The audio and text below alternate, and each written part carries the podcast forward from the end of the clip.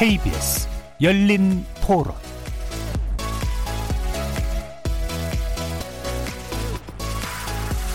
안녕하십니까. KBS 열린 토론 정준희입니다.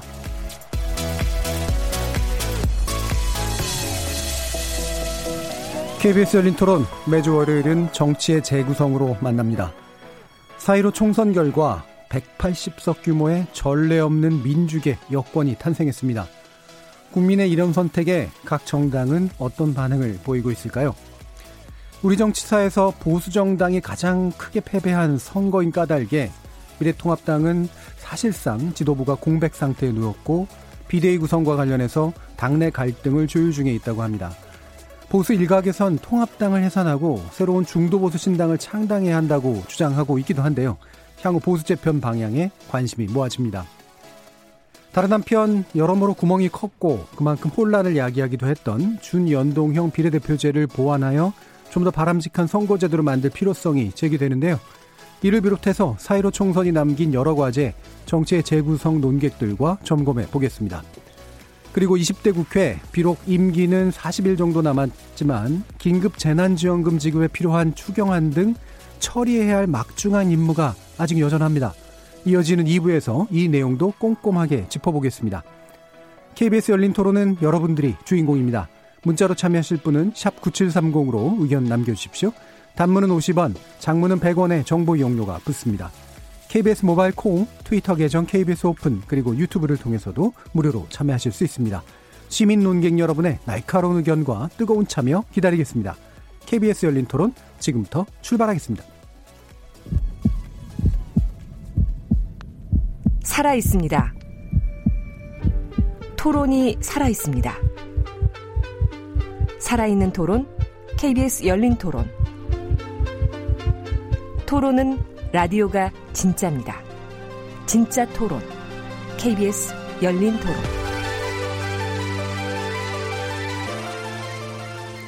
국민의 기대에 부응하는 새로운 정치 문법 여기서 시작해 봅니다. 정치의 재구성 함께 해주실 네 분의 논객 소개하겠습니다. 더불어민주당 법률위 부위원장 맡고 계신 현근택 변호사 나오셨습니다. 네, 안녕하세요. 현근택입니다. 자, 그리고 전 대한변협 대변인이셨던 최진영 변호사 함께 하셨습니다. 네, 반갑습니다. 최진영입니다. 전 바른미래당 대변인이셨죠. 강신업 변호사 자리하셨습니다. 네, 강신업입니다. 반갑습니다. 그리고 민변 사무처장을 지내신 김준우 변호사 나오셨습니다. 네, 안녕하세요. 김준우 변호사입니다. 자, 이렇게 네 분의 논객과 함께 어, 총선 이후에 여러 가지 과제들 점검해 보려고 하는데요. 아, 먼저 뭐 총선 이후 여러 차례 뭐 논의를 하셨겠습니다만 일단 국민들의 표심은 뭐였을까에 관련해서 먼저 좀 간단히 짚고 구체적으로 정치권이 어떤 식으로 재편되어 갈지에 대한 이야기 나눠보려고 합니다. 어, 먼저 현근택 변호사님. 네, 아무래도 뭐 이번 결과는 국민들이 민주당의 압도적인 다수를 만들어줬다 예. 걸로 결론 지을 수 있, 있을 것 같고요. 그러니까 뭐 집권 중반에 이루어지는 선거여서 정권 심판의 어떤 요구도 있었지만 음. 코로나 사태로 인해서 이제 결국은 정부가 얼마나 이 코로나 전국의 사태를 잘 대응하느냐 이게 예. 아마 총선의 가장 큰 이슈였던 것 같고 그 부분에 대해서 국민들이 아마 긍정적으로 평가해 준 것 같다. 그게 예. 결국은 어 대통령이나 아니면 뭐 민주당에 대한 지지 그게 결국은 지역구 후보들에 대한 지지로 나타난 것으로 저희들은 그렇게 결론 짓고 있습니다. 예.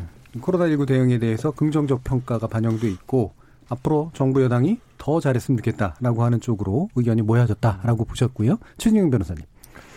거기에 더해서 예. 야당에 대한 음, 무능한 야당에 대한 심판 음. 이것이 더해졌다라고 보는데요. 뼈아픈 보수의 어떤 반성이 있어야 될 부분일 것 같습니다. 예. 말씀하신 것처럼 뭐 보통 정, 그 총선 특히 이제 어, 대통령이 임기 중반에 있는 선거 같은 경우에는 미래를 향하는 투표라기보다는 과거에 대한 어떤 회고적 어떤 심판적 성격이 강한데 예. 이번에는 코로나 위기 사실 이것은 전 세계적으로 봤을 때 이른바 3차 대전급 위기다 이렇게 얘기를 할 정도로 굉장히 어떻게 보면은 코로나가 전 세계적 이슈를 그, 하, 그 주도하고 있고 사실 우리나라 같은 경우에는 중국 바로 옆에 있다 보니까 좀 일찍 매를 맞았죠. 예. 근데 이후에 이제 매를 맞았던 우리가 얘기했던 세층 선진국들이 속절없이 무너지는 반면에 우리는 나름대로 국민들 그리고 나름대로 정부가 힘을 합쳐서 예. 어떤 성과를 내는 그런 과정 속에서 어 결국은 이른바 국기 결집 효과 한마디로 어려울 때는 리더를 중심으로 해서 이렇게 그 서로 위기를 극복하려고 하는 그런 어떤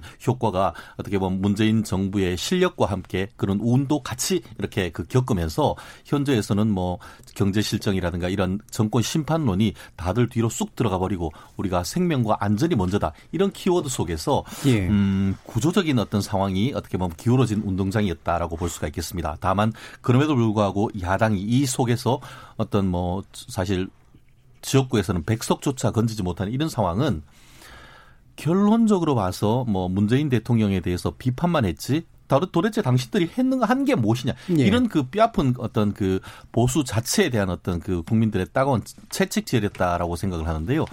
결론적으로 얘기했을 때에 어 지금 이른바 그랜드 슬램 어, 지금 2016년부터 지금에 이르기까지 전국적인 이 선거에서 민주당이 유례 없는 어떤 그 4연속 승리를 이루었, 예. 이루었다고 한다고 하면은 이 상황 속에서 보수는 앞으로 뭐를 해야 되느냐 이것에 대한 숙제를 남긴 어떻게 보면 예. 보수에게는 가장 큰 숙제를 남긴 뼈아픈 선거였다고 봅니다. 예, 아마 탄핵 이후 가장 큰 또 다른 과제가 이제 주어진 상태가 아닌가 싶은데요. 혹시 강신업 변호사님 여기에 또 더해서 하실 말씀 있으신가요? 예, 맞습니다. 뭐 음. 이번에 이제 당선자 그 면면을 보면은 예.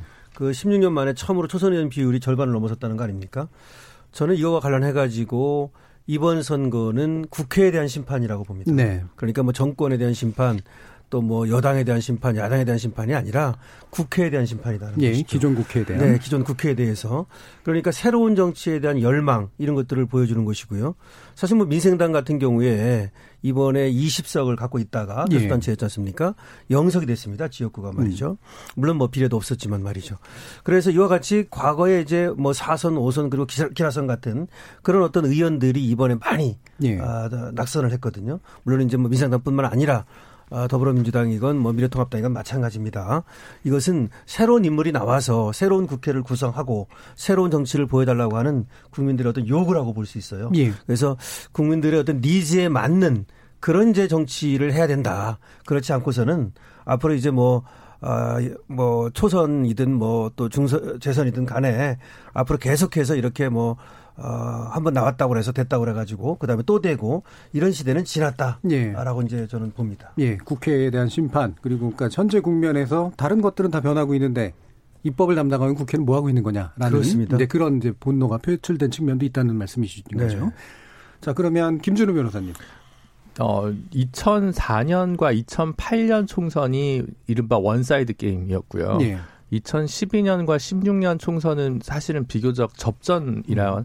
1당과 2당의 의석수 차이가 그렇게 크지 않았습니다. 네. 이번에 다시 오랜만에 한쪽으로 확 기운 건데 어, 돌아보면 이렇게 한쪽으로 확 기울 때는 어, 한쪽이 너무 못했을 때이지 한쪽이 너무 잘해서 이렇게 예. 한쪽으로 기운 적은 없는 것 같아요. 2004년에 탄핵에 대한 역풍, 2008년에는 바로 직전에 있었던 뭐 노무현 정권 막판에 뭐 지지율 하락이라던가 그 당시 민주당 계열 정당들의 이합 과도한 이합 집산 이거에 대한 평가가 있었다면 이번에 같은 경우도 뭐 코로나라는 사회 재난 영향에 대해서 안정적으로 방역에 성공한 뭐 당국에 대한 지지도 있었겠지만 어쨌든 제1야당의 자충수들이 너무 많았기 때문에 이 정도 격차까지 벌어지지 않았나라고 예. 생각을 하고요.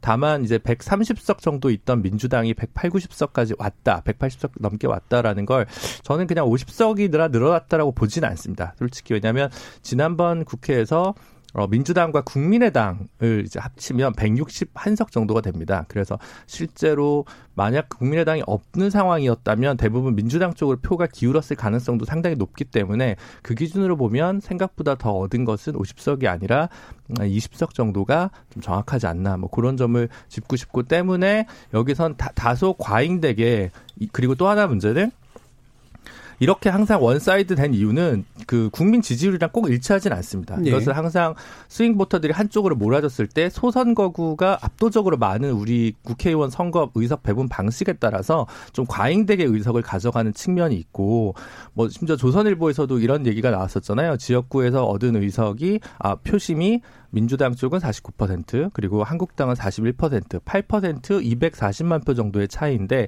이 차이를 가지고 이렇게 많은 의석수가 나는 것은 좀 이상하다라는 문제 제기를 했는데 저는 절반 정도는 타당하다고 생각을 하고 조선일보는 왜 근데 그 전엔 그런 문제 제기 안 했습니까? 그렇기 때문에 예. 절반만 타당하다고 예. 제가 이제 짚는 거고요. 어 41%라는 것은 사실 33% 정도 얻은 미래 한국당의 비례대표 지지율 그리고 극우 3당 죄송합니다. 기독자유통일당 어 친박신당 우리 공화당 합치면 3% 정도 네. 됩니다. 네. 그리고 국민의당을 찍은 5% 정도를 합치면 41%가 되고요. 네. 49%는 민주당, 열린민주당, 정의당을 합치면 그 정도 비율이 나오거든요. 그래서 그런 정도의 격차, 8% 정도의 격차라고 보는 것이 사실 정직하다. 그래서 네. 표, 의석수는 훨씬 많지만 그 점을 잘 생기는 민주당의 국정 운영이 됐으면 좋겠다는 바람입니다. 네, 그러니까 민주당이 가지고 있는 의석수에 비해서 국민의 지지는 그 정도까지는 아니다라고 네. 지금 해석을 해주셨어요. 네. 자, 그럼 일단은 가장 급한 불은 당연히 지금 미래통합당 위주의 이제 보수 야권인 것만은 분명해 보입니다. 아까 최준영 변호사님도 어떻게 나아가야 되냐라는 문제에 대해서 이제 고민을 이야기를 해주셨는데 일단은 지금 비대위 체제가 들어올 거라고 생각을 했는데 안 되고 있는 것 같습니다. 예, 지금 이제 대행 체제 정도로 이제 굴러가는데요. 어떻게 전망하고 계시나요, 최준님? 어, 지금 오늘 오후에 예. 그 국회에서 그 미래통합당 어, 의원 총회가 있었습니다. 근데 거기에서 뭐 여러 가지 얘기가 됐을 줄 알았더니만 급한 불 끄기에 급급한 네. 우왕좌왕하는 모습, 백가쟁명하는 모습을 해서 여전히 전열이 가르듬어지지 않는 그런 안타까운 모습을 보이는 거 있는 것 같은데요. 어, 현재 일부 그 중진 의원들 같은 경우에는 현실적으로 어떻게 보면 김종인 그전 네. 비대위원장을 다시 모시자 하는 그런 얘기가 있고 그 반면에 그런 얘기가 있어야 되는데 오늘은 그 기사를 봤더니만 어, 김종인의 김자도 안 나왔다. 예. 이렇게 해서 누구 인물까지 가지도 못하고 과연 이것이 조기 전당대회로 갈 것이냐 아니면은 비대위 체제로 갈 것이냐를 두고 서로 이제 그 논의 그 빈수레만 요란하다가 지금 끝나는 그런 상태라고 하는데요. 예. 현실적인 대안이 과연 무엇일까라고 음. 얘기를 했을 때 사실 당헌 당규에 따르면은 어 다가오는 여름 7월입니까? 원칙적으로는 지금 그어 조기 전당대회를 해야 되지만 현실적으로 지금 그 리더십이 거의 진공 상태 아닙니까? 네. 지금 당 대표를 비롯해서 원내 대표도 다 선거에서 떨어진 이런 상황이라고 한다고 하면은 사실 여러 가지 논의는 있습니다만 현실적인 대안은 김종인 체제로 갈 가능성이 저는 개인적으로 상당히 높다라고 보고 예. 실질적으로 지금 같은 경우에도 보면 보면은 현재 원내대표라든가 아니면은 어, 일부 중진, 지금 적어도 아직까지 살아남아 있는 그 중진들 같은 경우에는 그런 현실적인 대안으로서의 김종인 비대위 체제를 얘기를 하고 있고 그 반면에 뭐, 그, 이른바 친박의 대표격으로 있는 그런 분들이 예. 같은 경우에는 그게 무슨 말이냐. 지금 외부에서 언제 지금 데리고 모시고 와서 성공한 적이 있느냐라고 네. 하면서 이런 상황이라고 하면은 오히려 내부적인 어떤 그 선발을 거쳐서 다시 한번 그 전열을 가다듬는 것이 맞다라는 얘기가 지금 나오고 있는 바, 있지만 어 어쨌든 현재로서는 하나의 어떤 목소리로 그 수렴되지 않는 상황 속에서 조금 지켜봐야 되는 그런 상황이 될것 예. 같습니다. 예, 김종인 위원장 같은 경우에는 뭐 당신들 당은 당신들이 알아서 하세요. 뭐 이런 네. 발언을 일단 되게 냉정하게 하셔서 뭐, 뭐 이게 어떻게 바뀔지는 모르겠습니다만 어떻게 보세요, 단식 변호사? 일단은 김정인 음. 위원장 같은 경우에는 뭐 잠시 맞는 거 이런 거에 네. 관심 없다는 거죠. 그렇죠. 적어도 뭐 6개월 정도는 맡겨줘야만 음. 당을 정비하고 또 당의 어떤 방향성을 정립하고 이것이 가능하다고 보는 겁니다. 제가 봐도 잠시 뭐 1, 2개월 맡아가지고 될 것도 아니고 또 그렇게 맡으려고는 안 할 것 같습니다. 근데 문제는 그러면은 그렇게 김종인 위원장이 원하는 대로 맡겨줄 것인가 하는 네. 것이죠. 근데 지금 어, 최 변호사 얘기한 대로 벌써부터 미래통합당에서 여러 얘기가 나오고 있거든요. 그러니까 외부에서 이렇게 아, 또 비대위원장을 모셔오는 거 여기에 대해서 반대하는 사람도 있고요. 네. 또 사실은 이번에 이제 김종인 위원장을 모셔다가 총선을 맡겼지만 사실은 별 재미를 못 본 거 아닙니까? 네. 어떻게 보면은 이런 얘기가 나옵니다. 그 타에 너무 의존하고 있다. 그러니까 황교안 대표가 자신이 책임을 지고 어, 총선을 진두지휘하고 말이죠. 이랬어야 되는데 어, 아시다시피 종로에서도 한 40일간 나가느니 마느니 하다가 시간을 까먹고 그런 다음에 종로에 묶여가지고 예. 어그 더불어민주당은 그야말로 이낙연 그 선대위원장이 전국을 돌아다니면서 지원을 하지 않았습니까? 그런데 황교안 대표 같은 경우는 종로에 묶여가지고 거의 지원을 못했단 말이죠. 등등 리더십의 부재 때문에 어쨌든 아 저는 미래통합당이 선거에 졌다고 봅니다. 예. 그러니까 전략의 실패고 그리고 책사의 부재고 리더십의 부재입니다. 예. 저는 그러니까 이거 잠깐 요걸 말씀을 드리면 구도 때문에 어, 미래통합 미래통합당이 진 것이 아니라는 겁니다. 이 지금 뭐 좌클릭이라든지 50대의 진보와 경향이라든지 이런 것들이 미래통합당의 실패 원이라고 보는데 저는 그렇게 보지 않습니다. 전열 정비가 안 된게 예, 전열 정비가 안 된 것이고 예. 그리고 아, 공천 실패가 가장 큰 원인입니다. 이건 혹시 음. 시간 되면 말씀을 드리겠습니다.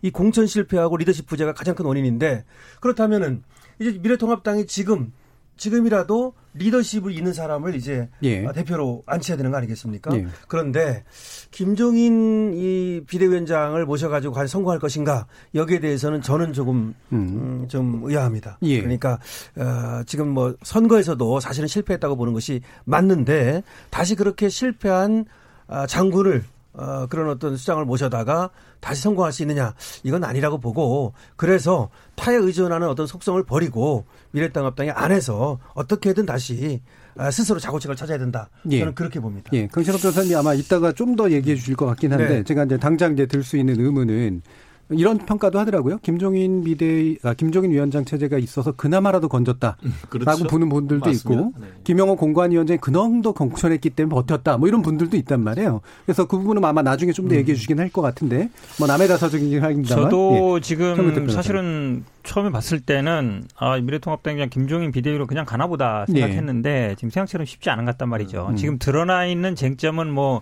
조기 전대냐 아니면 비대위냐로 보이지만 저는 아마 그 밑에는 어떤 게 있냐면 이 미래통합당이 이 혼란 수습이 쉽지 않을 수도 있겠다라는 네. 생각이 들어요. 우리가 아마 저는 네 가지 정도로 지적하고 싶은데 그러니까 지역적으로 이번에 당선되신 많은 분들이 어쨌든 TK, PK 몰려 있어요. 구성적으로. 네. 근데 이분들이 그럼 완전히 뭐 새로운 분들이냐 그렇지 않아요. 음. 예전에 정치했던 분들도 많고 이렇거든요. 그러니까 이분들의 기본적인 사고가 확 뭐 개혁적으로 바뀌느냐 그렇지는 별로 않은 것 같아요. 그러니까 네. 약간 뭐꼭 TK가 보수적이라 볼 수 없지만 그래도 약간 보수의 본리라 본다 그러면 그런 약간 보수적인 이념적인 그대로 갖고 있는 분인 것 같고 그 인적 구성도 보면 우리 미래통합당이 대부분 보면 예전에 뭐 관료 출신이거나 아니면 예. 뭐 검사 출신이나 이런 분들이 혹시 많아요. 그 관료도 약간 고위 관료를 지낸 그렇죠. 분들. 이런 분들의 특징이 보면 막 이렇게 변화를 그렇게 좋아하진 않아요. 확확 음. 바뀌는 거를. 어찌 보면 좀 안정적으로 관리한단 말이죠. 좀 세대적으로도 보면 지지 기반하고 좀 겹쳐요. 60, 70들이 많이 있고 예. 이런 분들 특징이 또 뭔가 막 변화를 하지 않거든요. 아까 말씀처럼 지금 초선이 한 뭐 50% 정도 되지만 물론 요번에 보니까 뭐 30대도 많이 들어왔지만 또이 지역에서 당선되신 분들은 수도권은 좀 젊은 분들이 당선되지만 예. 지역에서는 좀 오래 있고 뭐 정치하고 이런 분들이 되거든요. 그러면 아까 제가 말씀드린 네 가지 정도의 특징, 지역이라든지 이념이라든지 세대라든지 인적 구성이라든지 이걸 보면 아 이분들이 뭔가를 확 뒤집어 깨가지고 바꿀 음. 것 같지는 않은 생각이 좀 들어요. 예. 그리고 아까 지금 김준호 변호사 말씀처럼 2008년에 우리 민주당이 폭 망했을 때는 81석이었거든요. 예. 그때 뭐 민주노동당이나 창조한국당 해봐야 89석이었어요. 200석 넘게 갖고 왔었거든요. 그만큼 망했어요. 예. 근데 지금 어제 103석이라 그러면 완전 망한 건 아니에요. 음. 그러니까 어느 정도는 좀 지켰단 말이죠. 특히 이제 PK나 TK 있는 의원들은 아 여기는 우리가 그대로 당선이 된다라는 어떤 확신이 있는 것 같아요. 네. 그래서 사실 어찌 보면 좀 제 개인적인 바램은 미래통합당이 조금 더 중도 쪽으로 와서 예. 합리적인 보수가 어찌 보면 당을 장악하고 이런 분들이 좀 정책을 만들고 이렇게 했으면 좋겠는데 이게 결코 쉬운 일이 아닌 것 같다는 생각이 예. 들어요. 저는. 예. 그러니까 쉽게 변하지 않을 것 같다. 여러 네. 가지 이제 인적 구성이나 이런 네. 것들로 봤을 때. 막 마침 이제 현근택 변호사님이 그 얘기도 해주셨으니까 저는 이게 이제 지금 현재 보수권의 그 상당한 근본적인 그 어떤 어려움이 아닐까 싶은데 결국은 탄핵의 강을 못 걷는 그렇죠. 문제를 계속 안고 가는 것 같거든요. 이 안에서 집토끼 이른바 집토끼는 강고한 지지 기반이 있지만 거기에 중도 보수가 붙기가 되게 어려운 상태. 내적인 구성도 이렇게 약간 이질적인 구성 이런 것들을 과연 전환해낼 수 있을까? 뭐 이런 부분에 대해서 어떻게 생각하세요? 그렇죠. 그 부분이 사실은 네. 궁극적인 위기죠. 그러니까 몇 개 공천을 잘하고 어, 메시지 관리가 좀 더 안정적이고 네. 뭐 이랬으면 저는 조금 더 의석을 얻을 수는 있었겠지만 장기 추세로 보면 그것이 그렇다고 자유한국당 그러니까 자유한 미래통합당 미래한국당이 일당이 될 수 있을 자원과 잠재력을 가진 정당으로는 보이지 않고 네. 그리고 소위 뭐 코트 이펙트라 그러나요? 특정 결정적인 시기에 자신의 신념 지지층을 정한 사람들이 좀처럼 이제 정치적 선택을 바꾸지 않는다라는 건데 지금 20대, 30대, 40대, 50대까지는 전반적으로는 민주당 쪽 그러니까 민주당을 지지하진 않더라도 보수 정당에 대해서는 좀 회의를 갖고 있는 사람들이 훨씬 많은 네, 상황에서 비호감 비율이 높죠. 네, 예. 그런 상황에서 정말 특단의 대책을 강구하지 않고서는 네. 사실 뭐 제가 조심스럽지만 다음 대선은 이미 좀 힘들어 보이고 음. 그 다음 번에라도 재건을 하기 위한 어떤 기획이 있어야 되는데 지금 뭐 예를 들어 다선 기준으로 부산의 조경태, 뭐 대구 경북의 주호영, 그다음 뭐 충남의 뭐 정진석, 뭐 이명수 뭐 이런 분들 정도로는 사실은 보수의 새로운 표상을 내세우기는 좀 어려운 상황이거든요. 그런 상황에서는 음, 어떤 분이라도 혁신적인 분을 비대위원장이나 심지어 당 대표로라도 모셔서 사실은 보수의 재건을 좀 이끌어 나가야 되는데 아직까지는 말할까면 우리가 졌지만 잘 싸웠다나 질서 있는 퇴진, 퇴각 이런 예. 게 전혀 되고 있지 않은 점이 되게 안타까운 것 같습니다. 예, 최재민 변호사. 그렇습니다. 예. 아마 여기 계신 분들 설득의 심리학이라는 책 웬만큼 하면 다 음. 읽었을 것 같은데요. 거기에 이게 이런 얘기가 나옵니다. 그 일관성의 법칙. 이게 무슨 말이냐 하면 사람이 한 번 그 선택하고 내뱉은 말을 다시 되돌리기가 쉽지 않다는 네. 건데요. 지금 말씀하신 것처럼 많은 중도층까지 보면은 박근혜 전 대통령에 대한 탄핵에 찬성하고 촛불을 많이 들었, 들었단 네. 말이에요. 그런데 지금 상황 속에서 과연 문재인 정, 그 대통령과 문재인 정권이 잘 하느냐? 얘기를 했을 때 굉장히 어떤 정책적인 측면에서 문제가 많다라고 얘기는 하고 있습니다. 그렇지만 전에 그 탄핵을 했던 손을 돌려가지고 그 탄핵과 관련되는 어떻게 보면은 통합당 세력의 도, 도장을 이게 표를 찍어주려고 하니까 이게 우리가 말씀드린 것처럼 아까 얘기했던 여러 것 이외에 미시적인 분석으로 심리적 분석을 했을 때에 아직까지는 그 손이 안 간다. 안 간다는 거죠. 예. 그게 얘기하신 것처럼 이 탄핵의 강을 완전히 어떻게 보면 건너지 못한 예. 못한 내부적으로 어떤 인적 혁신과 가치 혁신을 보수가 이루어지 못한 데 대한 어떤 중도의 표심을 읽을 수 있는 그런 부분인 것 같은데요. 다만 이 부분에 있어서 해석은 조금 다를 수 있을 것 같습니다. 뭐냐면은 사실 지금까지 그 친박 비박 이런 식으로 하면서 한국당이 싸워온 그 결과가 이와 같은 어, 어떻게 네. 엄청난 결과 아니겠습니까? 그렇기 때문에 이번에 어떤 그 심판을 통해서 어쩌면 탄핵의 강을 걷는 것이 아닌가 하는 예. 그런 어떤 평가도 가능할 것 같습니다. 음. 여전히 박근혜 전 대통령에 대해서 그, 뭐, 그, 그, 이른바 치마끄댕이를 잡아봤자 거기에 나오는 표는 거의 없다는 게 이번에 밝혀졌지 않습니까? 음, 예. 그렇다고 하면은 이거를 계기로 해서 인적 쇄신, 가치 쇄신으로 나간다고 하면은 지금 21대 지금 4.13 총선을 통해 가지고 탄핵의 강을 정말 완전히 건넜을지 모르지만 이제 넘을 수 있는 구분은선까지 놨다. 그렇기 네. 때문에 앞으로 이제 그 인적 가치적 혁신을 한다고 하면은 뭐 우리 김 변호사님 같은 경우에는 다음 대선이 쉽지 않다. 뭐 저도 한 쉽지 않다는 건 생각합니다만 네. 그것이 불가능한 거냐 했을 때는 꼭 그런 것만은 아니다. 그렇기 예. 때문에 위기는 곧 기회다. 저는 그렇게 봅니다. 예. 저도 일정 부분 약간 동의하는 게요. 예, 결국은 이번 아마 총선이 미래통합당한테는 그래도 긍정적인 건 있어요. 지금 얘기처럼 아스팔트 보수라든지 예. 친박 강성 이런 분들을 하고 정리한 거란 말이죠. 네. 사실 어찌 보면 통합 과정에 정리했어야 되는데 안 된 것이고 예. 근데 그걸 이제 국민들이 표로 심판했다고 보는데 근데 이제 그러면 전제가 이 허물 다음에 뭔가를 세워야 되는데 뭘로 세울 거냐 이제 그게 네. 가장 중요한데 결국은 사람을 이제 바꿀 수는 없어요. 이미 이제 당선이 돼버렸잖아요. 이 사람들을 사실 제일 좋은 거는 사람 바꾸는 거거든요. 사람을 통해서 단계에서 그렇죠. 되는데 네. 이제 이미 끝나버렸어요. 선거는 음. 끝나버렸기 때문에 그러면 결국은 뭐 강령을 바꾸거나 이건데 사실은 정당의 강령이라는 거는 그렇게 중요하지는 않습니다. 네. 그러면 결국은 어떤 사람들을 대표로 세우고 거기에 얼굴에 주자를 대표성으로 세울 거냐. 저는 아마 이번 선거에서 그래도 의미가 본 게 30대가 좀 늘었어요. 지난번에 네. 3명인데 이번에 한 11명 됐더라고요. 20대는 없다가 2명쯤 늘었고. 그럼 좀더 그런 얘기 나오는 거 긍정적으로 봐요.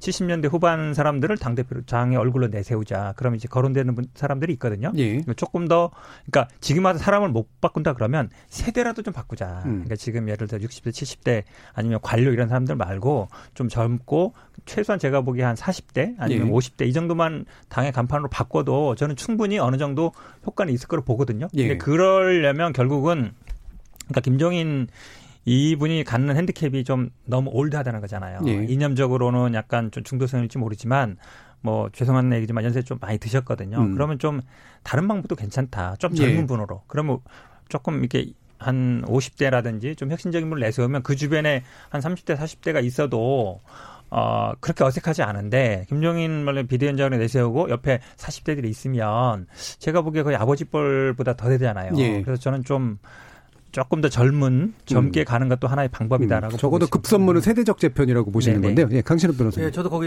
일정 예. 부분 동의하는데요.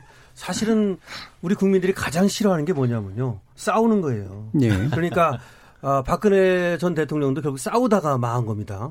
민생당도 싸우다 망한 겁니다. 누구랑 싸우는? 민생당도 그 안에서 말이죠. 아, 안에서 예 예. 어. 그다음에 또 지금 이번에도 황교안 대표라든지 뭐 어, 그다음에 공천 파동이라든지 이 미래통합당 안에서의 파동이 굉장히 많았습니다. 사실 예. 이것 때문에 망한 겁니다.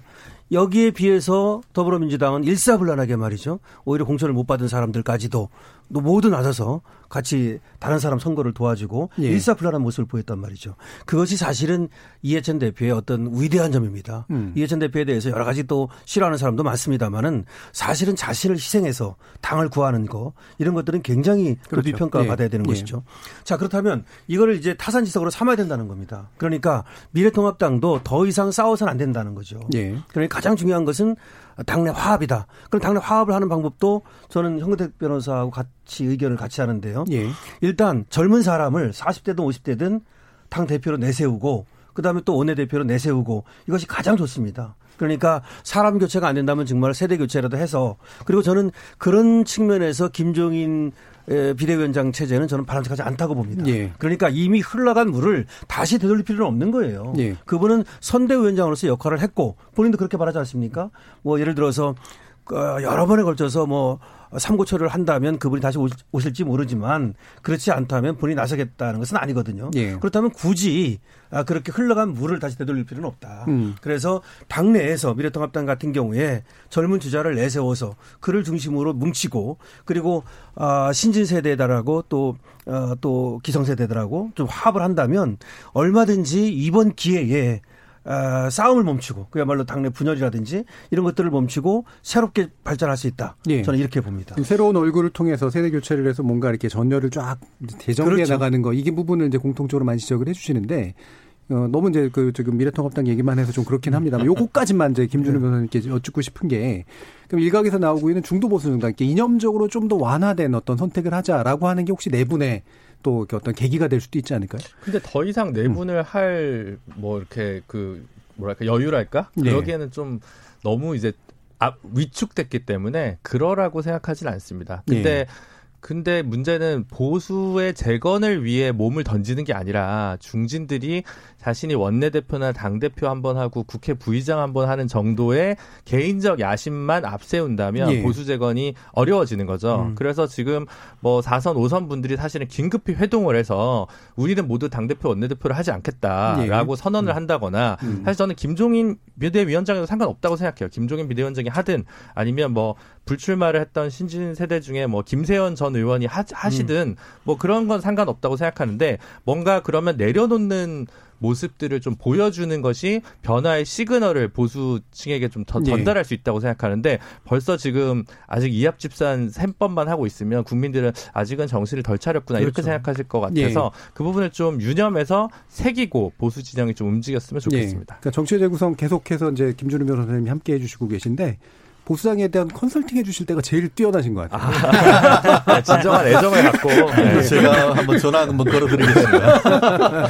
자, 요거까지 또 한번 짚어야 될 것 같은데, 근데 이제 아무래도 교섭단체 또 현실로 정치로 들어오면 결국 이제 누가 또 국회 안에서 주도권을 질 것이냐의 문제를 바로 또 넘어갈 거란 말이에요. 이게 물론 6월 달부터 이제 진행될 일이긴 합니다만 미래한국당의 교섭단체 구성 가능성이 굉장히 높아 보이는데 이 부분은 어떻게 좀 전망하고 계시나요, 강실업 변호사님? 뭐 19석이지 않습니까 지금? 그러니까 뭐 한 석만 있으면 되는데. 예. 그래서 미래통합당에서 뭐 한석을 뭐 꼬우든 소위 아니면 무소속으로 당선된 사람도 있지 않습니까? 음. 그 사람들이 그리 들어가면 바로 교수단체가 됩니다. 근데 이거는 굉장히 중요한 문제예요, 사실은 그죠? 그래서 아, 지금 뭐 더불어민주당에서도 더불어시민당하고 합할 것이냐 예. 여기에 대해서 원칙적으로는 어, 통합을 하겠다. 합당을 하겠다 이렇게 네. 얘기를 하고 있습니다. 하지만 그러면서도 여, 여, 여운을 남기는 게 뭐냐면 미래통합당하고 미래한국당이 어떻게 하는지 보겠다 이런 얘기를 계속 하고 있는 겁니다. 그렇죠. 그런데 사실은 지금까지도 뭐 꼼수를 만들어 가지고 또 위성정당을 만들었다 이런 얘기를 듣고 있는데 또 꼼수 또는 위성 교수단체 예. 또 이런 걸 만들었다는 음. 얘기를 들으면 안 되죠. 음. 더군다나 이제 여당으로서 더군다나 180석을 갖게 된 뭐 빼도 163석을 갖게 된 이런 정당이 또 뭐 꼼수를 쓰면 안 되니까 저는 더불어민주당은 아무래도 합당할 걸로 봅니다. 네, 더불어시민당과. 그럴 수밖에 네. 더불어시민당과 왜냐하면 그건 원튼 원치 않든 국민에 대한 어떤 도리고 국민이 지켜보고 있단 말이죠. 근데 문제는 이제 미래통합당과 미래한국당입니다. 네. 여기는 사실은 뭐 전략적으로 본다면 통합을 안 하는 게 낫죠. 예. 한석을 무석에서 뭐 어, 뭐, 한석, 한석을 채우든 아니면 한석을 또 글리 보내가지고 어, 미래통합당에서 보내서 채우든 이렇게 두 개의 교섭단체를 만들어야 예. 훨씬 유리합니다. 그래서 이거는 끝까지 아마 그 지켜봐야 될 것 같아요. 예. 그러니까 예. 이 5월달 5월 30일 날 이제 그 시작이 되는데 그 전에 물론 이제 뭐 여러 가지 뭐 교섭단체라든지 상임위원장이라든지 등등이 정비가 돼야 되지 않습니까? 근데 끝까지 한번 눈치를 보면서 두 개의 당으로 갈 가능성이 저는 있다. 예, 상당히 높다. 예, 이 부분 현근택 변호사님 이게 사실 또 그러다 보면은 음. 가뜩이나 안 좋은 여론이 네. 뭐더 뭐 좋아질 건 물론 없을 것 같긴 합니다만. 그러니까 우리 당에서는 원칙적으로 합당한다예요. 예, 그렇죠. 원칙적으로 합당을 한다는데 이제 상대방도 좀 보겠다라는 음. 취지인데.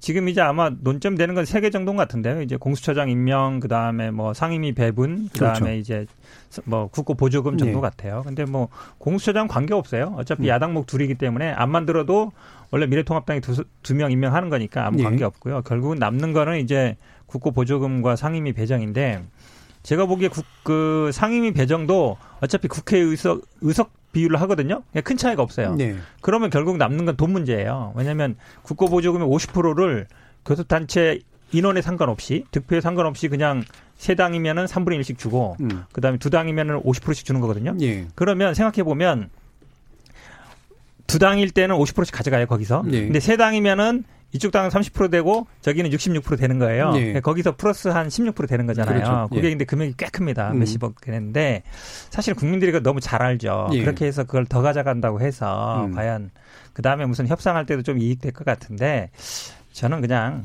원래 처음에 위성정당이라 했으니까 위성이라는 건 돌다가 언젠가 이제 합치는 게 마련이잖아요. 아, 수명이 다하면 떨어집니다. 인공위성이 발을 계속 달리니까 인공위성이 원래 이게 돌다가 돌다가 수명이 다하면 이제 떨어질 수도 있고 물론 이제 예. 쓰레기로 남는 경우도 있는데 예. 예. 어쨌든 저는 뭐 위성정당이기 때문에 원래 예. 모기지로 회안하는 게 맞다. 떨어지지 말고 회귀한다고 하겠습니다. 예, 모기지로 회안한다 보면 빨리 합치면 저는 예. 아마 우리 당도 어, 합칠 거고 아마 저희 당에서는 아마 그 합당을 추진하는 쪽으로 갈 거예요. 그게 네. 아마 여론적으로도 아마 움직여서 음. 결국은 이렇게 심판을 받았는데 또 뭐 꼼수를 쓴다 이런 비판을 받으면 뭐 따라올 것으로 보고 있습니다. 예, 일단 그러면 굳이 교섭 야당이 고소통체 두 개를 만든다 한들 여당은 그렇게까지 움직일 것 같지는 않다 이렇게 음. 보시는 건가요? 네. 예. 저는 감히 예측하기를 21대 국회는 2 플러스 2가 될 것이다. 예. 어, 한마디로 예언 대방 출신. 예. 아, 그러니까 합당하지 않는다. 그렇죠. 예, 민주당과 네. 음. 이 통합당이 있고 거기에 이른바 그 위성 음. 교섭 단체가 각각 둔 그 전례 정, 그 그와 같은 구조로 갈 가능성이 현실적으로 굉장히 크다. 사실 현 변호사님 같은 경우에는 민주당 입장에서 그 얘기를 했, 습니다만 예. 사실 공교롭게도 지금 그 열린민주당과 비례 그 어, 더불어 시민당 같은 경우에는 17대 3 딱 합치면은 결혼하는 순간 딱 원내대표가 되는 거죠. 원내 교섭단체가 되는 거죠. 스무석으로. 네. 그러니까 민주당 같은 경우에는 거기에 관, 아, 우리가 뭐, 우리가 했냐? 이렇게 될 수가 있는 것이죠. 그러니까 나는 관계없이 이두 음. 비례 정당들이 합했다라는 논리로 국민들을 설득하면은 그 부분도 뭐 충분히 어떻게 보면은 그 어떻게 보면 국민들한테 그 면책될 수 있는 여지가 없지 않죠. 예. 말씀드린 것처럼 한국당 같은 경우에는 사실 83석이나 두 합쳐가지고 100세석이나 별 차이가 사실은 없거든요. 예. 그렇다고 하면은 현실적으로 이제 교섭단체 두 개를 가지고 어떻게 보면은 그 숫자에 밀리는 것을 어떤 단체로서 이 그 전국의 주도권을 끌고 가려고 하는 전략을 할 가능성이 굉장히 크다고 봅니다. 네. 그렇다는 점에서 의원 꼬주기 할 경우에는 정당법 위반이라든가 이런 문제가 있어서 제가 그 어, 추측컨대는 이 네 명 정도의 지금 복당하려고 하는 무소, 무소속. 의원 음. 중에 한 분을 가면서 그쪽에서의 어떤 리더십으로 세우는 네. 그런 전략을 통해 가지고 이 미래통합당 같은 경우에는 두 개의 교섭단체 전략으로 갈 가능성이 매우 크고 그렇게 했을 때에는 결국 숫자 싸움. 뭐 우리가 그 전국의 헤게모니는 머리가 아닌 머리 수에 수에 따른다 이런 얘기가 있듯이 예. 지금 그와 같은 그 야당 쪽에서 그와 같은 전략을 할 때 과연 그러면은 180석이 넘는 한 당만으로 할 것이냐? 오히려 위성 비례 정당이 있을 때에 훨씬 더 운신의 폭이 넓을 수 있는 부분이 있어서 저는 조심스럽지만 비대위. 조심스럽지만 음. 17대 3이 올해 내로 결혼한다. 뭐 음. 지난번에 그 민주당과 두 당이 어떻게 보면은 4월 13일 날 결혼한다고 했는데 결혼할 가능성보다는 오히려 네. 그 더불어 시민 더불어 그 시민당과, 시민당과 열린 민주당의 결혼 가능성 네. 오히려 높다고 봅니다. 저는 네. 우리 저기 최 변호사의 이 전망 예. 추측이 안 맞기를 바랍니다. 아. 맞지 않기를 제발 좀. 물론 이렇게 하는 것이 훨씬 더 어, 전략적으로는 도움이 될 수 있어요. 예. 그리고 금방 얘기했던 것처럼 어, 더불어민주당하고 더불어 시민당만 합쳐도 20석 아닙니까? 네. 뭐 그것이 가능한데 아, 계속해서 그렇게 꼼수를 쓰는 건 바람직하지 않고 맞습니다. 음, 아까 현 변호사가 얘기했듯이 당위는 다 그래서는 안 된다고 21대 봐요. 국회부터라도 아, 국민들 보시기에 그야말로 예. 아름다운 모습을 보여야지. 그렇게 계속해서 또 꼼수를 쓰면 여기도 꼼수 쓰고 서로 뭐 또 탓하고 이렇게 되지 않습니까? 그래서 먼저 여당에서 어, 더불어 민주당에서 합당을 해서 네. 뭐 열린민주당은 뭐 우리하고 상관없다고 얘기를 하니까 네. 더불어 시민당하고는 합당을 해서 그렇게 운영을 하는 것이 맞다 음. 아, 그렇게 보고 그렇게 저, 전망합니다. 예, 여권이 먼저 한 걸음 음. 걸어라. 그러니까 이거는 먼저 합당하는 사람이 이기는 거라고 저는 생각해요. 네. 네. 그래서 지켜보는 사람이 계속 잔머리 쓴다는 인상을 줄 거기 때문에 예. 별로 예. 국정 운영에 도움이 안 될 것 같고 근데 최 변호사님 하신 말씀은 그동안 우리 국회가 보여준 수준이 그렇더라라는 어떤 어 그동안의 평가에 기반한 거니까 되게 냉정하신 거죠. 네. 근데 만약 그렇게 돌아간다면 그림은 더 여러 가지 그려질 거예요. 예를 들어 국민의당을 어떻게든 그 공동교섭단체 형태로 좀 끌고 온다던가 예. 아, 보수정당 입장에서는 음. 어, 더불어 시민당 입장에서도 정의당에게 공동교섭단체를 제안한다든가 뭐 예. 이런 식으로 어, 하게 되면 결론적으로 보면 더불어 시민당, 열린민주당, 정의당이 합산하게 되면 예. 음, 미래 한국당과 국민의당이 합쳐도 이쪽 위성정당 혹은 교섭단체가 더 많은 의석을 차지하기 때문에 예. 별로 이, 얻을 이익이 별로 없어요. 어, 그래서 음. 오히려 그 적극적으로 먼저 합당을 추진하는 사람이 국민의 마음을 얻는다. 다만 그 부분에 대해서는 저는 그 현실적으로 정의당이 이번에 이른바 민주당으로부터의 토사구팽을 당했기 때문에 정의당의 어떤 갈 길은 선명성이다라고 생각할 가능성이 큽니다. 예. 그렇기 때문에 정의당이 민주당의 지금까지 어떤 뭐 이중대 그런 비난을 받으면서도 이번 그 준연동 비례 대표제를 통해서 본인들이 20석 이상을 넘기려고 하는 전략이 사실상 실패됐던 그런 어떤 좌절 예. 경험이 있기 때문에 21 대 국회에서는 20대 국회처럼 어떤 협력보다는 오히려 서로 대치할 가능성 각을 세울 가능성이 저는 예. 좀더 크다고 봅니다. 저는 각, 각을 예. 세울 예. 것 같지는 않지만 공동교섭단체는 받지 않을 가능성이 높다고 보는 데 있어서는 네, 안할 것 같다는 생각에서는 예. 최 변호사님 입장에 저도 동의를 합니다. 예. 저는 조금 반대 의견인데요. 사실은 이제 정의당이 뭐 배신당했다는데 그런지 모르겠는데 정의당이 저는 패착의 1번은 그동안에 뭐 같이 했던 것보다는 이번에 비례연합정당에 안 들어온 게 가장 큰 예. 원인이에요. 예. 그러니까 왜냐하면 사실은 들어왔으면 1번부터 10번까지 선에서는 어쨌든 정의당 포지션이 되게 클 수 있었거든요. 예. 그러니까 그걸 계속 안 한 게 저는 문제라고 보는 것이지 예. 공동 어쨌든 뭐 색깔이 비슷하기 때문에 같이 해온 건데 그랬으면 사실은 지역에서도 어느 정도 어, 후보 단일화 같은 것도 가능했어요. 근데 거기에서 예를 들어서 동참하지 않으면서 예. 어찌 보면 결과적으로 20대 의석과 똑같이 됐다. 저는 이런 평가가 당내에서 충분히 나올 수 있다고 음. 봅니다. 그렇다 본다면 오히려 반대 상황도 있을 수 있다. 오히려 연대로 가야 되는 게더 예. 맞다라는 의견도 저는 당내에서 충분히 나올 거로 예. 봅니다. 여러 가지 복잡한 산술들이 있는데 어, 일단은 산술이 먼저냐 어, 아니면 정상적 정치에 대한 기대가 이제 압박을 주는 것이 먼저냐에 대해서 아마 좀 더 지켜봐야 될 것 같고요. 청취자들도 문자가 많이 주셨다고 들었습니다. 그래서 한번 들어보도록 하겠습니다. 정의지 문자 캐스터. 네, 지금까지 청취자 여러분이 보내주신 문자들 소개합니다. 먼저 유튜브로 의견 주셨습니다. 코로나 때문에 승리했다는 주장에 동의할 수 없네요. 코로나를 잘 해결해서 승리한 것이지 만약 못 막았다면 지금의 결과는 없지 않았, 않았을까요? 코로나 자체가 민주당 선물이라는 말장난 조심합시다. 콩 아이디 9778님. 미래통합당 아직도 깨달음이 없는 것처럼 보여지네요. 말만 뼈를 깎는다면서 달라지는 모습을 보이지 않으니 안타깝네요. 콩 아이디 1967님. 이번 선거는 대한민국 국민들이 똑똑하다는 것을 잘 보여줍니다. 국민들은 누가 잘하는지 보고 표로 심판합니다. 아직도 국민이 무서운 줄 모르는 정치인들은 반성해야 합니다. 라고 해주셨고요. 콩 아이디 5348님. 국민은 바보가 아닙니다. 저는 정치는 잘 모르겠지만 잘못된 공천이나 전략이 부족해서가 아니고 무조건적인 발목 잡기 식인 행태가 결정적인 패배의 원인이라고 생각해요. 좋은 것은 통 크게 밀어주고 아닌 것은 명분을 가지고 반대하고 해야 하는데 무조건적인 발목 잡기, 그건 아니라고 봅니다. 유튜브 청취자 이이님, 미래통합당 극소수만 대변에서는 소수당으로 전락할 수 있습니다. 유튜브 청취자 소룡님, 미래통합당이 혁신해야 한다고 하는데 의미 없을 것 같습니다. 과거 미래통합당은 거짓과 억지만 주장했지 진정한 국익 또는 국민의 안위를 위한 주장과 입법은 제가 기억하기론 없었습니다. 유튜브 청취자 조진호님, 미래통합당은 해체하고 국민의당과 합당해 안철수를 대표로 새 정치를 펼쳐나가야 한다고 생각합니다. 건전한 보수라면 안철수 정도입니다. 라고 보내주셨네요. 네, KBS 열린 토론. 이 시간은 영상으로도 생중계하고 있습니다. 유튜브에 들어가셔서 KBS 일라디오 또는 KBS 열린 토론을 검색하시면 지금 바로 토론하는 모습 보실 수 있습니다. 방송을 듣고 계신 여러분이 시민 농객입니다. 계속해서 청취자 여러분들의 날카로운 시선과 의견 보내주세요.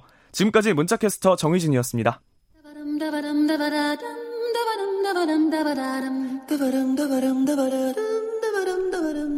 여러분은 지금 청취자와 함께 만들어가는 고품격 시사방송 KBS 열린 토론을 듣고 계십니다.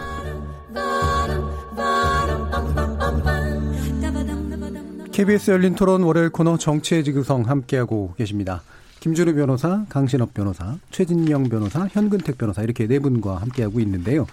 어, 뭐 이제 야당 얘기를 많이 했습니다만 이제 여당 얘기해야죠. 그 결과 나오고 난 다음에 이제 무섭다라는 표현도 이제 나왔었고요. 아마 특히 이제 뭐 이낙연 전 총리 같은 경우에 보면 처음에 출구 조사 나올 때 같은 경우도 굉장히 이제 자제하고 자중하는 그런 모습을 굉장히 강조했었는데 일단은 뭐 아무래도 여권에 굉장히 유리한 상황이 펼쳐지는 건 맞고 또 마침 대통령에 대한 국정 수행 지지도가 거의 60%에 가깝게까지 또 치솟고 있는 상태고 더불어민주당의 지지율도 동달아 이제 올라가고 있는 그런 상황입니다. 이거는 뭐 좋은 일이지만 어, 부담스러울 수밖에 없는 것 같아요. 행국대 변호사님. 그렇죠. 어떤 그러니까 처음이죠 이런 예. 상황이 민주당 예. 입장에서는 왜냐하면 우리 그러니까 미래통합당의 전신 예전에 같으면 아마 3당 합당 했을 때도 200석 예. 넘었거든요. 예. 아까 말씀처럼 또 2008년에도 거의 200석 거의 음. 범보수 쪽이 넘었고 그러니까 민주당 계열에서 뭐 과반 넘은 게 지난번 탄핵 이후에 처음이었고 근데 지금은 이제 과반보다 더 많은 의석을 했잖아요. 예. 그러니까 지난번에 이제 3당 합당 때나 어, 2008년 선거 때는 자체로 200석을 넘겼어요. 근데 우리 당 민주당 계열에서는 그 정도까지는 안 갔지만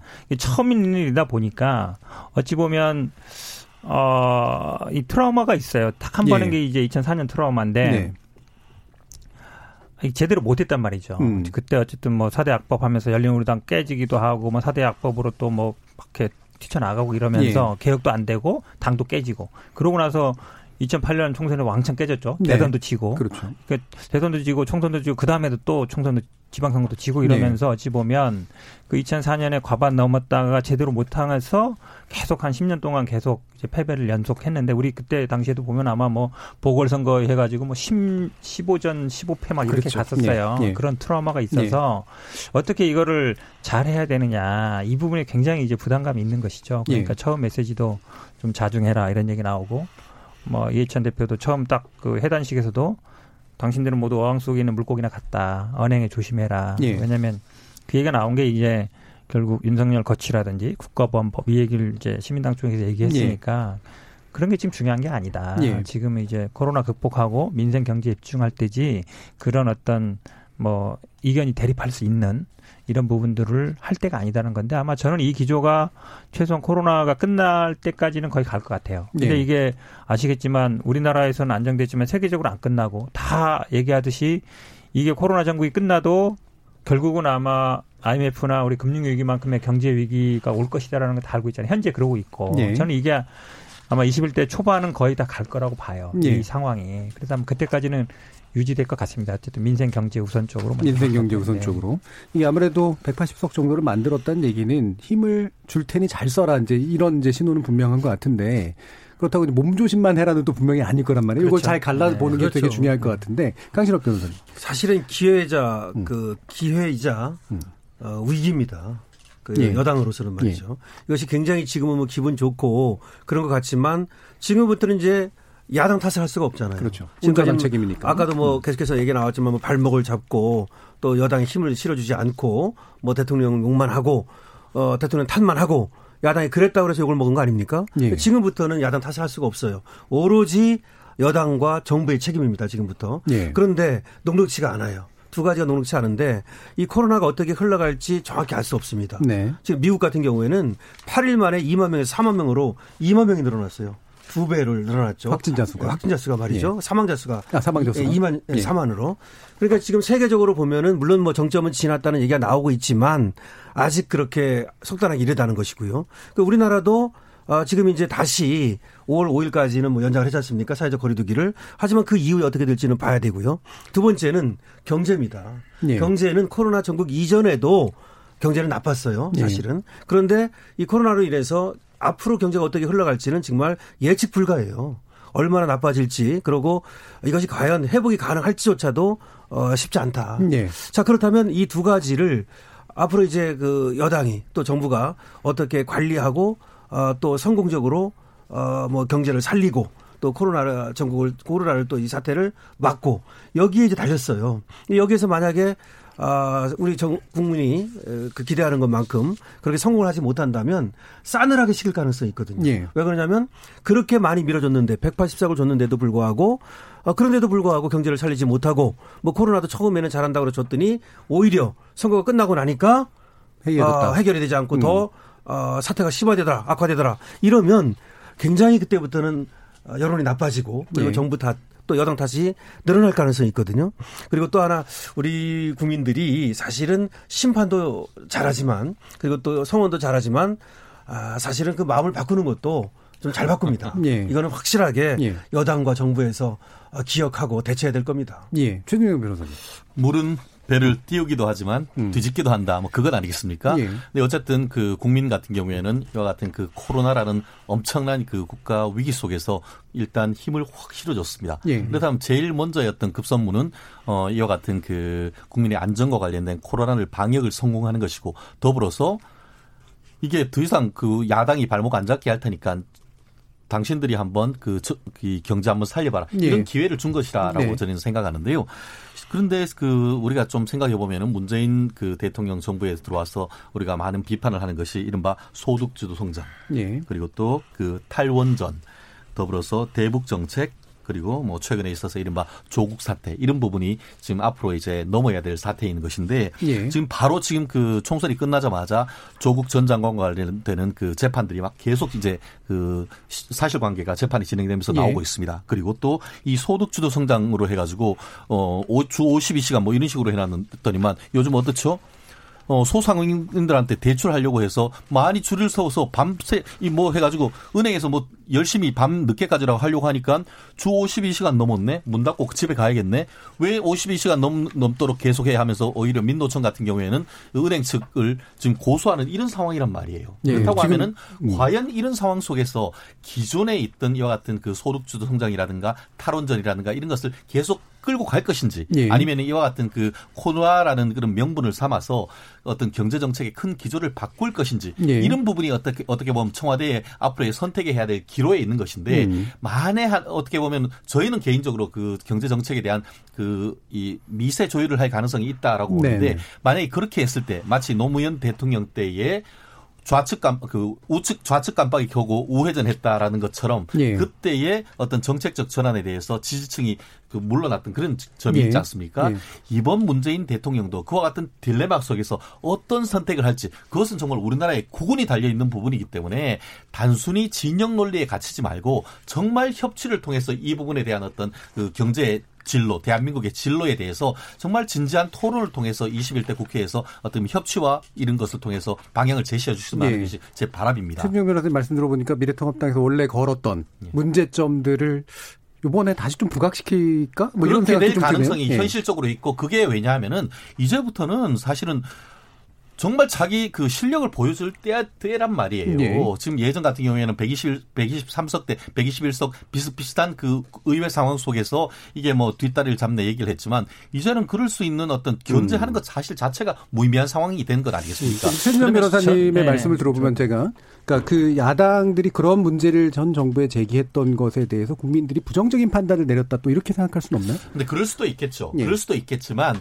과연 현재 그 어떤 그 경제, 경제 상황이 그런 부분에 대한 판단이냐. 예. 아까 말씀드렸듯이 보통은 이 그 중간 선거 같은 경우에는 정권에 대한 정책적 심판입니다. 네. 그렇지만 그런 정책적 심판 언제 우리가 생각이 납니까? 그러니까 코로나19 때문에 코로나19 때문에 뭐 모든 다 묻혔기 때문에 이제는 네. 코로나가 서서히 거치면서 그 밑에 수면에 들어있던 음. 이 암초들이 나오는데 그 네. 암초를 어떻게 극복할 것이냐. 그거는 완전히 별개의 문제인 것이죠. 네. 일단 김준호 변호사님. 저는 네. 근데 사람 뭐 많은 분들이 경제 정책, 그다음 민생 문제 이렇게 포괄적으로 얘기할 때 조금 더 구분해서 들어가 보면 좀 다른 게 보인다고 생각을 하는데요. 일단 우리의 경제 규모가 70년대, 80년대 예를 들어 뭐 김종인 같은 분이 경제 수석할 때 그 규모가 아니기 때문에 예. 물론 정부 규모도 훨씬 커졌습니다만 음. 정부가 특정한 정책을 한다고 해서 뭐다 다 된다고 생각하진 않아요. 오히려 그러면 그렇죠. 오히려 음. 뭐 4대 보험 체계에서 지금 빠져나가고 있는 실업급여에서 빠져나가는 사회적 약자라든가 예. 복지를 어떻게 확대할 수 있는지 우리나라가 이 정도로 잘, 살, 잘 살게 되었는데 왜 아직도 이렇게 우리가 지금 코로나에서도 주목받는 게 결국 우리의 튼튼한 공중보건 의료 시스템인데 네. 이게 유럽에 비해서 오히려 하니까 공적인 책임에 대한 강화에 대한 요구, 보편 복지에 대한 요구는 그렇죠. 여전히 예. 살아 있는 것 같습니다. 그래서 복지 정책에 대해서는 오히려 좀 확대할 필요성이 있다고 생각을 하고요. 예. 다만 대중의 혹은 국민들의 국민이 된 게 양가적이고 나뉘는 것은 항상 부동산 정책인 것 같습니다. 예. 그래서 이번 선거 때도 강남벨트, 분당, 뭐 용산 이렇게 부동산이 가장 잘 나가는 데는 전부 미래통합당 예. 쪽으로 했거든요. 그래서 음 약간 다르다는 거죠. 국민들이 부동산에 대해서는 정책이 좀 다르다, 의견이 좀 다르다. 네. 이 점을 좀 잘 세심하게 새겼으면 좋겠다는 거고 세 번째는 이런 겁니다. 그러니까 열심히 하면 잘 못하더라도 너희가 열심히만 하면 계속 믿고 따라줄 의견이 있는 게 우리 국민인데 네. 이걸 정부가 언제 배신하냐, 혹은 집권 세력이 언제 배신하냐면 항상 부패 문제라고 생각합니다. 네. 그래서 부패가 적은 정권일수록 안정성이 높다. 네. 그렇기 때문에 아직까지 이 정권에서도 결정적인 부패 스캔들은 나진 않았어요. 뭐 조국 장관 같은 경우는 장관을 임명하기 전에 뭔가 있었던 뭐 자식들의 입시 문제라든가 이런 거였지 결정적으로 뭐 권력을 남용해서 지위를 남용하는 예. 것은 아니었거든요. 그래서 그 부패 문제에 대한 긴장도를 지금이야말로 더 드높일 때다. 긴장도를 집권당으로서 저는 예. 이런 어, 고언을 드립니다. 알겠습니다. 그러면 음. 지금 바로 이걸로 연결 가죠. 지금 어 선거 전에는 합심하는 것 같았는데 되게 이제 전 국민 지원으로 이제 갔다가 지금 이제 바로 이제 선거 끝나고 나니까 야당하고 또 여당의 의견이 좀 갈라지는 이제 그런 분위기라서 지금 이해찬 대표 같은 경우에는 야당에게 이제 또 강한 발언도 하기도 했습니다. 현근택 변호사님. 예, 오늘 이해찬 대표도 예. 얘기했는데요. 사실은 우리 당에서는 이거를 이그 틀을 싫어하는 거예요. 그러니까 이게 왜냐하면 전 국민이냐 70%냐는 어떤 개념이냐 복지 개념이에요. 그렇죠. 예전에 보편적 예. 복지냐 선별적 복지냐. 근데 복지라는 거는 한 번 지급하면 계속 주는 거예요. 예. 근데 지금 이 지금 코로나 지금 국난에서 이 하는 거는 복지 정책이 아니에요. 예. 한 번만 만약 예를 들어서 100만 원을 가구당 4인 가구 100만 원 준다면 한 번 주는 거지 계속 주는 게 아니거든요. 예. 그왜 이거 복지 정책으로 생각하냐. 예를 들어서 우리가 만약에 강원도에 수, 수재가 났다.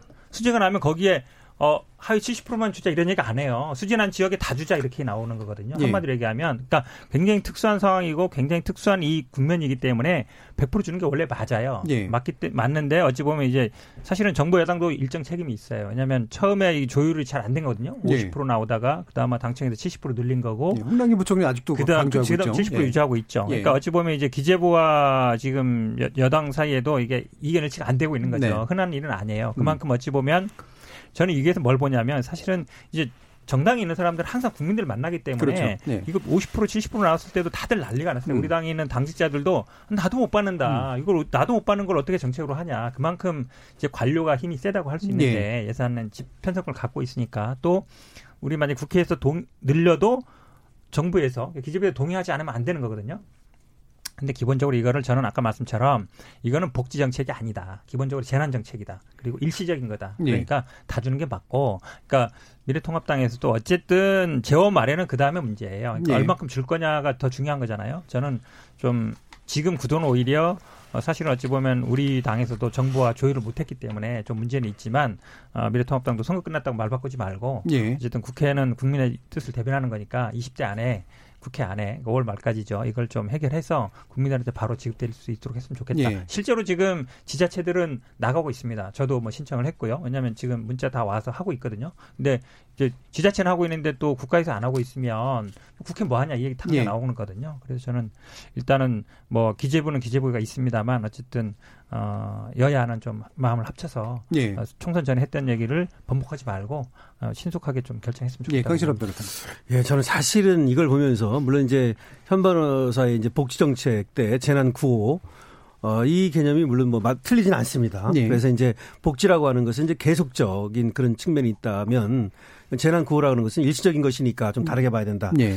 그렇다고 해가지고 재난이라고 하더라도 뭐 예를 수재라고 하더라도 얼마나 수재를 당했는가에 따라서 네. 반파됐는가 전파됐는가 또 뭐 이런 거에 따라서 금액이 다르게 나간단 말이죠. 그 보상이 말이죠. 네. 구호금이 다르게 나가고. 그래서 처음부터 사실은 선거와 관련해 가지고 얘기가 나온 것이고 그리고 또 거기에 발목이 잡힌 측면이 있는 겁니다. 그러니까 원래 70% 준다 그랬다, 100% 준다 그런 건 분명히 선거를 의식한 겁니다.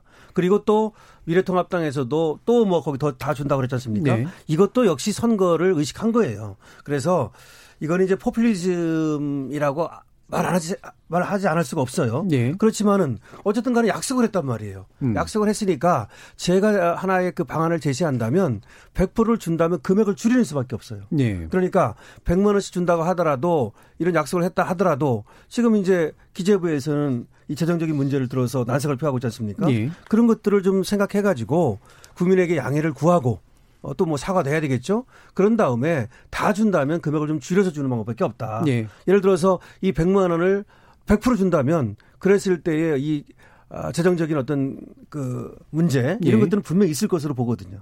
예. 알겠습니다. 최정준 아, 참 저도 좀 받아봤으면 좋겠네요. 음, 받, 아, 못 받으시나요? 저희 집사람이 오늘 아침에 카톡을 줬는데 예. 나오면은 나한테 줘. 뭐 이러더라고요. 예. 아마 그 많은 사람들이 정말 어 100만 원이지만 그 기대를 했던 것 같습니다. 예. 그래서 그 오늘 한 보수 신문에도 이번 선거에 있어서 이 재난 지원금도 실질적으로 표를 움직이는데 적지 않은 역할을 했다라는 네. 그런 분석이 있습니다. 그렇기 때문에 어 사실 뭐 옛날부터 해서 금권 선거 이런 부분이 문제가 됐지만 이번에는 이 상황 속에서 그와 같은 금권 선거란 얘기보다는 오히려 그 것을 받기 위한 그 절박함이 국민들 온 네. 국민들의 어 더 강하게 어떤 그 작용을 했던 것 같은데요. 어 저는 그런 것 같습니다. 그 70%냐 뭐 100%냐 사실 세금을 내본 사람 입장에서는 난 세금만 내지 나한테 도대체 온 네. 혜택이 네. 뭐냐 이런 그 형평성의 논란이 있기 때문에 있을 수 있어서 저는 일단 여당이든 야당이든 어쨌든 약속을 했다고 하면 그렇죠. 한 번은 지켜보는 게 필요하다고 네. 생각합니다. 음. 저는 어쨌든 그 최초의 그 여당에서 70%를 얘기를 했고 그것을 야당이 받아서 1인당 50% 100% 다소라 이렇게 예. 얘기를 했다고 하면은 지금 와서 야당도 그걸 가지고 지금 뭐 70%는 100% 얘기할 때는 저는 아니라고 봅니다. 예. 말씀드렸듯이 신속하게 그 재원을 어떻게 미래 세대에 부담시키지 아니하고 할지를 그렇죠. 빠른 시간 내에 지금 그 놀이를 해서 하는 것이 필요한 것이지 공리공론했다가 사람들 다 죽어버리면 뭐 어떡합니까? 네. 그것이 설령 그 돈이 있는 사람들한테 갔다 하더라도 그거는 나중에 지금 다시 회수할 수 있는 방법 충분히 예. 있지 않습니까? 예. 그러면은 지금으로서는 국난인데 딱 그 이번 선거의 표시 선거의 국민들의 민심은 알았지 않습니까? 그러면은 여당 야당 할 거 없이 특히 오늘 뭐 야당 같은 경우에도 어 저도 뭐 야당 보수당을 좀 지지하는 측면입니다만 오늘 그 원내 대책 회의를 하면서 이런 부분에 대해서 논의조차도 못했다고 예. 얘기를 하고 있다고 예. 하면은 오히려 더 야당에 대한 심판이 있을 겁니다. 그러면 은 예. 지금 내부적인 어떤 논란은 논란대로 하고 또 원내 대책 회의를 통해서 여야 간의 이 부분에 대해서 신속한 어떤 그 5월 달 내의 결정 그리고 그에 따른 지급 좀 반드시 필요하다고 봅니다. 예, 총선이 세 분의 합치를 이끌어냈습니다. 예. 저도 그런데 전 두 개만 더 만약 예. 필요하면 선별복 지원이 필요하다고 보면 일단 적은 액수로 빨리 100%를 뿌리고 음. 나머지 이제 뭐 상위 나눠서 뭐 주는 거. 예. 네, 상위 몇 퍼센트는 빼고 나머지는 좀 차등 지급을 하더라도 예. 일단 적은 극서라도 빨리 지급해야지 이게 지금 논쟁하다가 늦어지고 음. 있는 게 이 시급성을 긴급성의 요건을 못 채우고 있다라는 음. 게 하나고 두 예. 번째는 어, 여당이 이렇게까지 압승을 했는데 음. 기재부가 여전히 요지부동인 것은 음. 아, 이 땅의 진정한 권력 관계를 뭔가 암시해 주는 대목이라고 저는 어, 생각하거든요. 저는, 저는 아니 아니 아니, 아니 저는 뭐 네. 책임감이라고 생각할 수도 있어요. 뭐 네. 소위 포퓰리즘이나 다수의 선택이 항상 맞을 수 있는 것은 아니기 때문에 그에 대해서 뭐 좋게 얘기하면 주, 주인 의식과 소명 의식을 가지고 업무를 하는 분들의 대표적인 게 제가 볼 때는 사법부랑 기재부 같습니다. 네. 근데 사실은 그게 그러면서 굉장히 파워가 센 집단인데 뭐 그런 것도 한번 좀 눈여 눈여겨볼 타이밍이지 뭐 기재부의 판단이나 주장 자체가 뭐 논리가 맞지 않다거나 이런 게 아니라 뭐 그런 걸 좀 엿볼 수 있는 부분이 아닌가 음. 싶다는 지적입니다. 예, 결국 그 자금 조달에 관한 그 부분인데요. 예. 이렇게 그 생각하면 되죠. 우리 그 직장인들 마이너스 통장 있잖아요. 예. 내가 마이너스 통장 있다고 해서 그 다 그냥 틀어가지고 그냥 뭐 해외 여행 가서 써버리고 나면은 그거 언제 벌어서 메꿉니까? 국채도 마찬가지거든요. 사실 지금 홍남기 그 부총리 같은 경우에도 이번 7조 6천억 같은 경우에도 기존의 예산안을 조정을 하거나 아니면 그외그 그 외화 그 형평 그 기금입니까? 그걸 예, 통해 가지고 음. 이제 그 이 부분을 한다는 것은 그 부분이 정말 미래의 어떤 그 국채 국채나 특수세 같은 경우에는 미래의 빚이고 그거를 국민들이 미래의 세대 지금 30대, 20대가 갚아야 될 부분이란 말이에요. 네. 그렇기 때문에 이 부분에 대해서 누군들 주고 싶지 않겠습니까? 그렇지만 살림을 생각한다고 하면은 어떻게 보면 미래 투자는 그렇게 할 수 있습니다. 마이너스 통장 내에서 확실한 투자는 해야 되죠. 그렇지만 그것을 지금 먹고 사는데 써야 되는 이런 부분이 있기 때문에 저희는 빨리 해야 되지만 그것이 그 지난번에 그 선거에 있어서 그 김종인 그 미래통합당의 어떤 총괄 선대 위원장이 얘기했던 것처럼 512조나 되는 이 예. 그 예산안을 이번 그 20대 국회 마지막에 모아서 새로 조절하는 이른바 리스트럭처링해서 돈을 마련하는 그런 것은 지금 정부 여당도 좀 긴급하게 좀 더 한번 좀 고민해 볼 부분이 아닐까 생각합니다. 네, 일단 일정상으로 가능할 거라고 보세요. 지금 압박감은 분명히 생기고 있습니다만. 그러니까 지금 아마 이제 기재부 장관 얘기는 두 가지쯤 네. 얘기하는 것 같아요. 말씀 얘기하는 이제 국가 부채 비율 얘기하는 네. 것 같고 그건 뭐 우리가 여러 번 얘기했죠. 우리는 네. 그래도 40% 안정적이다. 네. OECD 평균이나 뭐 그 부분은 뭐 그렇죠. 차이가 워낙 차이, 커서 뭐, 예. 뭐 일본 200%고 미국은 100%인데도 뭐 천조씩 이렇게 쓰고 그렇죠. 있잖아요.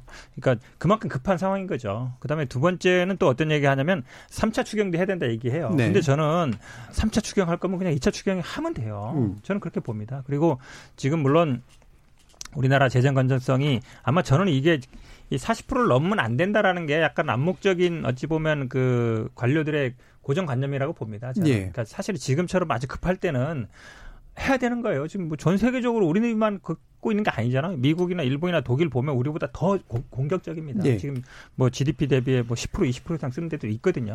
그러니까 20%면 200조인데 지금 말씀처럼 그러니까 지금도 아마 추경 7조 6천억도 대부분 이제 좀 절약해서 쓰는 거예요. 만약에 13조로 가면 3, 4조 정도는 이제 국채를 발행하겠다는 거기 때문에 어뭐 갑자기 뭐 100조나 줄인 거는 제가 보기 쉬운 일이 아니고요. 네. 그러면 예를 들어서 지금 정도 예를 들어서 한 7조라든지 8조 정도는 이제 전략해서 쓰고 나머지 3, 4조 정도는 국채 발행하는 정도면 충분히 가능하다라고 예. 보기 때문에 저는 뭐 기재부에서 좀 전향적으로 검토를 해줬으면 좋겠다라고 보고 있습니다. 예. 이번 국회 그러니까 20대 국회 마무리 작업으로는 확실히 돼야 된다, 될 수 있다 이렇게 그, 보시는 거죠. 그렇죠. 예. 지금 뭐 2차 추경 지금 뭐 어, 하고 있는 거 아닙니까? 예. 어, 빨리 통과시켜 가지고 5월 달에는 이제 나가도록 해야 된다 돈이 예. 이런 얘기인데 이거는 될 걸로 봅니다. 음. 왜냐하면은 아까 얘기했듯이 뭐 이거는 여야 할 것 없이 약속을 한 것이기 때문에 다만 이제 금액은 뭐 그대로 할 것인지 아니면 그야말로 예. 좀 줄일 것인지 이거는 논의가 있다고 하더라도 이것도 아마 줄이기보다는 그대로 갈 가능성이 많죠. 예. 그렇게 해서 이번은 지나가는 것이고 그 다음에 이제 뭐 3차 추경을 할지 이거는 이제 그 다음에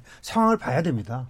이제 우리 네. 경제 상황이라든지 코로나 상황이라든지 이런 것들을 봐서 필요하다면 물론 해야 되는 겁니다. 그렇지만은 그때는 이렇게 다 주기보다는 금액이라든지 내지는 또 대상을 좀 아, 시간도 좀 있으니까 시간을 예. 갖고 선별적으로 할 필요가 있죠. 예를 들어서 그렇습니다. 그래서 공무원 같은 경우는 이 코로나로 인해 가지고 그 피해가 적어요. 예. 그런데 자영업자들은 피해가 굉장히 많지 않습니까?